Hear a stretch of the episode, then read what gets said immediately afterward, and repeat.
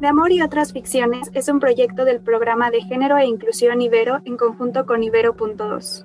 Escuchas De Amor y otras ficciones, segunda temporada. Un podcast de Ibero 2.cloud, canal digital de la estación de radio Ibero 90.9. Hola, hola, ¿cómo están? Les saluda Noemí. Yo soy Paola y esta vez tenemos la segunda parte de La Cosa Escandalosa, pero esta vez hablaremos sobre temas de racismo, clasismo y heterosexismo. Está bien duro el tema, es muy escabroso, tendremos que meternos ahí en, algunos debates eh, políticos y feministas muy contemporáneos, que también tienen eh, pues mucho que decir para, para nuestros actuales contemporáneos. Eh, y para esto nos acompaña Adriana Wex González, maya yucateca, integrante de la Comisión de Niñez y Juventud de la CONAMI y de la CONMAYA. Muchas gracias, Adri. Tu participación va a ser fundamental para poder comprender estos temas. Maloquín, titulacles, Adriana hashtag Kimakinwol, Yaniken Wayetahueteles, Villa Em, muy buenos días a todas, todos y todos. Mi nombre es Adriana Wesh. Estoy muy contenta de compartir con ustedes este espacio. Eh, muchas gracias por la invitación. Em, pues eh, primero agradecerles a ustedes, ¿no? Qué bueno escucharlas otra vez, encontrarnos a todas en, espacios como este para que podamos platicar y un poco incomodar. Muchas gracias, Adri. Sí, pues mira, tenemos un panorama ahora un poco eh, difícil, ¿no? Porque encontramos que sí, las mujeres somos subordinadas en múltiples esferas de la sociedad, en los presupuestos, en el lenguaje, ya hemos hablado en otras ocasiones, históricamente, cómo han sido afectados nuestros cuerpos. Pero ahora lo que nos trae aquí es un, problema eh, muy importante que no tiene que ver con cuestiones particulares, sino con igual lógicas sistémicas muy extendidas. Hablaremos hoy sobre el racismo, el clasismo y el heterosexismo en este gran eh, entrelazado del patriarcado. En ese sentido, ¿cómo, cómo, cómo vemos el presente? cuando hay mujeres indígenas y lesbianas de comunidades históricamente empobrecidas que han alzado la voz y han dicho a, los feminismos como más, em, más liberales, con nociones de mujeres ya definidas, como por ejemplo Ángela Cruz, una actriz y directora mujer indígena y lesbiana, se levanta y dice, bueno, sí, eh, tenemos muchas cosas en común como mujeres, pero yo sufro una triple discriminación, ser mujer, ser lesbiana y ser indígena. Igual Tima Gamboa, activista y abogada muy importante que ha estado súper activa estos últimos años, denuncia estas, esta triple discriminación y habla sobre cómo hay un mundo masculino que ha sido pensado no solo para los hombres, sino también para las personas blancas y que de entrada ya asumiendo la heterosexualidad de los otros cuerpos, que lamentan y en muchos sentidos incluso podemos decir que se obliga a esta heterosexualidad cuando se asignan roles, cuando se suponen deseos y se generan como formas de socialización correctas e incorrectas. Entonces, esto ha llevado eh, a que ambas, ambas mujeres voz y hablen sobre el rechazo que han vivido en sus propias comunidades y en que las han incluso arrojado a vivir en la clandestinidad, especialmente de su juventud. ¿Por qué? Porque hay una sociedad que ha negado temáticamente la existencia, primero, de las mujeres como sujetos políticos o sujetos de derecho. Y en segundo lugar, que ha negado e invisibilizado a las unidades lesbianas no, no se ha puesto en las necesidades o en las formas de subjetividad desde las que ellas están viviendo su sexualidad. Entonces, bueno, con este panorama, tú, Adri, cuéntanos cómo has visto que se entrelazan las opresiones patriarcales con el racismo, el clasismo y el heterosexismo. Mm, buena pregunta, de verdad es, em, estuve mucho analizando y tratando como de encontrar una respuesta que fuese como flexible y al mismo tiempo muy incómoda, porque creo que sí, esto es muy importante en estos espacios, ¿no? que justo nos apoyemos para poder reflexionar sobre nuestros discursos. Y justamente lo que comentabas, ¿no? Em, existe de repente en esto de los feminismos, del feminismo, un discurso dominante que no refleja pues la complejidad de las opresiones múltiples que vivimos, ¿no? Como mujeres, como jóvenes, como indígenas, como parte de la diversidad o disidencias sexuales, como personas con discapacidad, como personas que viven con VIH, o sea, hay, múltiples formas de, de opresión, ¿no? Y justamente estaba como recordando a mm, la activista Adriana Guzmán, ¿no? Que nos habla un poco acerca del, de este feminismo comunitario antipatriarcal. Y que y justamente me parece como muy importante y, me gusta mucho porque nos explica que el patriarcado no es como un, un solo sistema de, de, todos, ¿no? O sea, que no es no es el capitalismo, no es el racismo y el patriarcado, sino que es el sistema patriarcal y que no nace como tal de un, del colonialismo o del capitalismo. Creo que esto es muy importante como hablarlo, ¿no? Em, hay muchas, muchas ideas acerca de estos aspectos y justo es importante que podamos primero mencionar que existen estas intersecciones y que estas intersecciones hacen que o vivamos una opresión, digamos, em, no quiero como catalogarlo así, pero mayor o menor, ¿no? Y lo que hemos aprendido como mujeres indígenas es justo que las personas piensan que el feminismo es blanco y que en el feminismo solo existe esta lucha por el género y que en el feminismo em, las mujeres no, no sufren otra forma de opresión, cuando en realidad nosotros lo vivimos todo el día, ¿no? Y lo vivimos desde que somos pequeñas. Yo todavía me acuerdo cuando fui a mi primera marcha, em, yo viví, bueno, más bien yo fui vestida con mi pil porque es lo que me representa, ¿no? Es la forma en la que yo llevo mi identidad y mi territorio a todas partes. Entonces, eh, recuerdo que me tomaron fotos, luego lo subieron a redes y hubo comentarios así súper racistas, súper discriminatorios, ¿no? Así, desde que iba, desde pobre India, la utilizan hasta, oye, vete a la cocina a hacer tortillas así, o sea, los comentarios eran de esa clase y no eran los únicos. Entonces, desde ese momento también me comienzo a plantear, a reflexionar sobre en qué feminismo estoy ahora, ¿no? Si es un feminismo que nos involucra a todas, si es un feminismo que nos nombra a todas y todes, que nos acepta y que es consciente de todas las intersecciones que vivimos. Entonces, yo creo que justo esta pregunta, ¿no? ¿cómo, he visto que, que se relacionan, que se entrelazan estas opresiones? Pues la verdad es que lo he visto toda mi vida. O sea, toda mi vida he estado dentro de un lugar patriarcal, dentro de un lugar eh, que me hace menos por ser mujer, y luego que me hace menos por ser indígena, y luego que me hace menos por ser bisexual.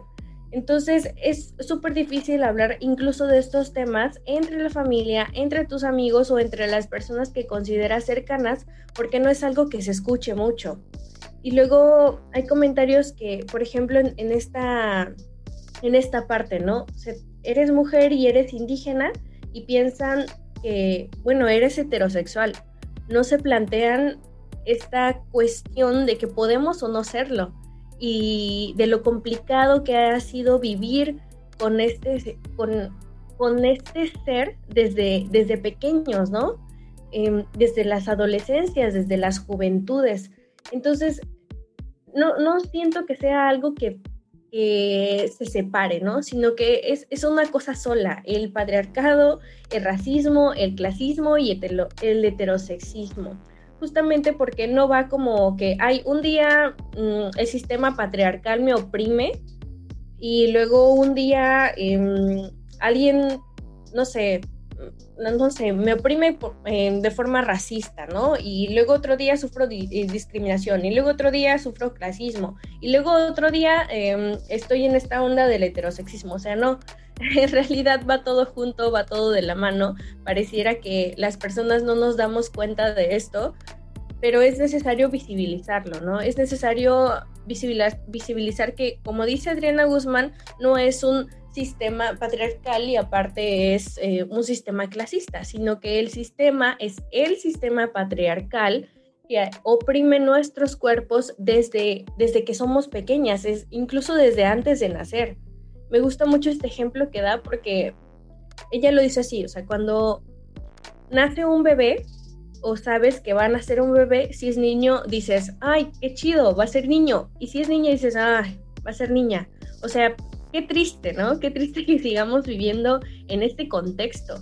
Y, y yo creo que es como en este contexto también de la pandemia, todas estas desigualdades estructurales y sistémicas se, se agudizan. Y entonces hablar de, estas, de estos temas, de estas cuestiones, luego es más difícil porque estamos en la casa, estamos encerradas con todos estos trabajos de cuidado no remunerados. Y entonces el sistema patriarcal nos oprime desde nuestros hogares y no estamos seguras en ningún lugar.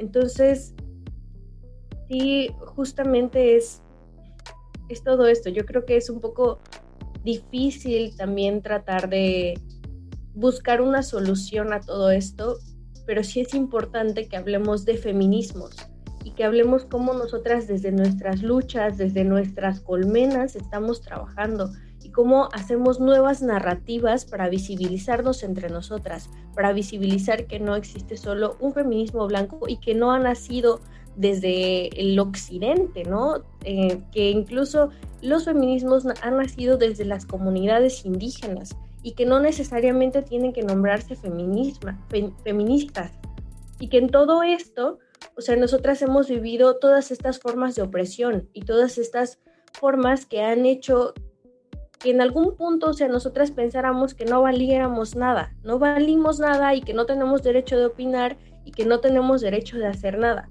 porque desde pequeñas eh, nos han dicho que somos, em, que somos unas indias, que no hablamos bien, que no sabemos nada, que no tenemos derecho de estudiar, que tenemos que quedarnos en la comunidad, Entonces, no sé, yo espero que con esto como pueda abonar un poco a esto que estamos platicando. Qué fuerte todo lo que dices, Adriana, porque además son cosas pues verdaderamente ciertas, ¿no? Y que definitivamente pareciera que no hay fecha de caducidad para dejarlas de vivir. Y por esa misma línea y por último me gustaría preguntarte, ¿qué crees que podemos hacer o, o por lo menos tener en mente para que la lucha feminista también contemple como estas múltiples formas de subordinación? Mm, bueno, nosotras hemos como eh, pensado mucho, yo también he pensado mucho, que justo que el, lenguaje que expresamos em, no es neutro, ¿no? O sea, cuando decimos nuestras ideas, nada es neutro. Por esto, por eso está esto de lo personal es político. Porque cuando hablamos, pues demuestra desde dónde hablamos, eh, quiénes somos, con quién nos identificamos, cuáles son nuestras intenciones y para quiénes dirigimos nuestros discursos, ¿no? Y entonces, en palabras como de Bárbara Smith, eh, ella nos menciona que el discurso y la práctica política feminista debe servir para la emancipación de todas las mujeres, las mujeres negras, indígenas, gitanas, latinas, asiáticas, las mujeres pobres, con discapacidad, ancianas, lesbianas y etcétera, ¿no? Pero entonces, esta es, siento que esto es como una clave muy importante porque tenemos que hacer nuevas narrativas, tenemos que cambiar el discurso. Necesitamos nosotras reflexionarnos y construirnos otro feminismo, ¿no? O sea, y no, y, no tratar de que este feminismo sea como, em, como este feminismo hegemónico y homogéneo, sino que sea un feminismo y, y podemos más bien decirlo como los feminismos, ¿no? Y que entonces todas estemos conscientes de que existen todas estas intersecciones y que no todas vivimos las mismas formas de, opresión, de opresión en mayor o menor medida. Creo que esto es como la, la parte clave de todo esto, que podamos ser conscientes que vivimos algunas en un privilegio y que no todas tienen este privilegio. Entonces, cuestionarnos si de verdad estamos como cediendo el espacio para que otras personas, para que otras mujeres hablen desde sus vivencias y, desde sus experiencias, o estamos replicando el sistema patriarcal en el que estamos hablando por otras. Adri, muchísimas gracias. Nos has dado muchísimo que pensar a través de estas reflexiones, de estas como unas nombras, estas claves que, que nos, nos invitan a una respuesta política que puede estar a la altura de, de esta subjetividad atravesada por múltiples diferencias porque encarnamos formas de subordinación bien diversas, eh, hablamos desde privilegios, hablamos desde opresiones y entonces pues criticar estos, presupuestos que, mencionas, justo no violentar a otras compañeras, ni limitar realidades, ni ocultar eh, formas de sujeto. Muchísimas gracias Adri, ojalá tuviéramos más tiempo espero que podamos platicar en, otra ocasión para seguir hablando sobre, sobre esta crisis, una crisis de la subjetividad que abre, da posibilidades para articulaciones y para vinculaciones otras que nos permitan caminar juntas. Gracias, Adri. Claro, y creo que sobre todo algo con lo que me quedo bastante es este tema de tomar en cuenta todas, todas las cajitas que hay, ¿no? Porque creo que a veces es muy fácil asumir que solo existen cierto tipo de problemáticas cuando la realidad es que existen muchas que vienen de distintas tangentes y que no podemos excluirlas porque juntas hacen un problema todavía más grande. Entonces, eso, creo que quedarnos con el tomar en cuenta todo esto que se nos está mencionando y las cosas que nos han faltado por mencionar, ¿no? Porque desgraciadamente el tiempo no es infinito. Pero pues muchas gracias, Adriana. Muchísimas gracias a ustedes por la invitación. Les mando un abrazo. No se olviden de darse una vuelta por el Observatorio de Género y Juventud en www.géneroyjuventud.ibero.mx para obtener más información sobre estos temas. Yo soy Paola y esto es De Amor y otras ficciones. De Amor y otras ficciones es un podcast de Ibero2.cloud, canal digital de la estación de radio Ibero 90.9. Agradecemos en la producción a Julio César Lanzagorta, Daniel Maldonado y Uriel Rodríguez. En los podcasts de Ibero.2 rocanroleamos con la historia. Escucha el análisis de Ociel Nájera y César Castellanos sobre un género musical que significa un negocio global, Producto, rock. rock. Escuche su primera temporada en plataformas de audio y en Ibero2.cloud. Ibero.2. Música para pensar.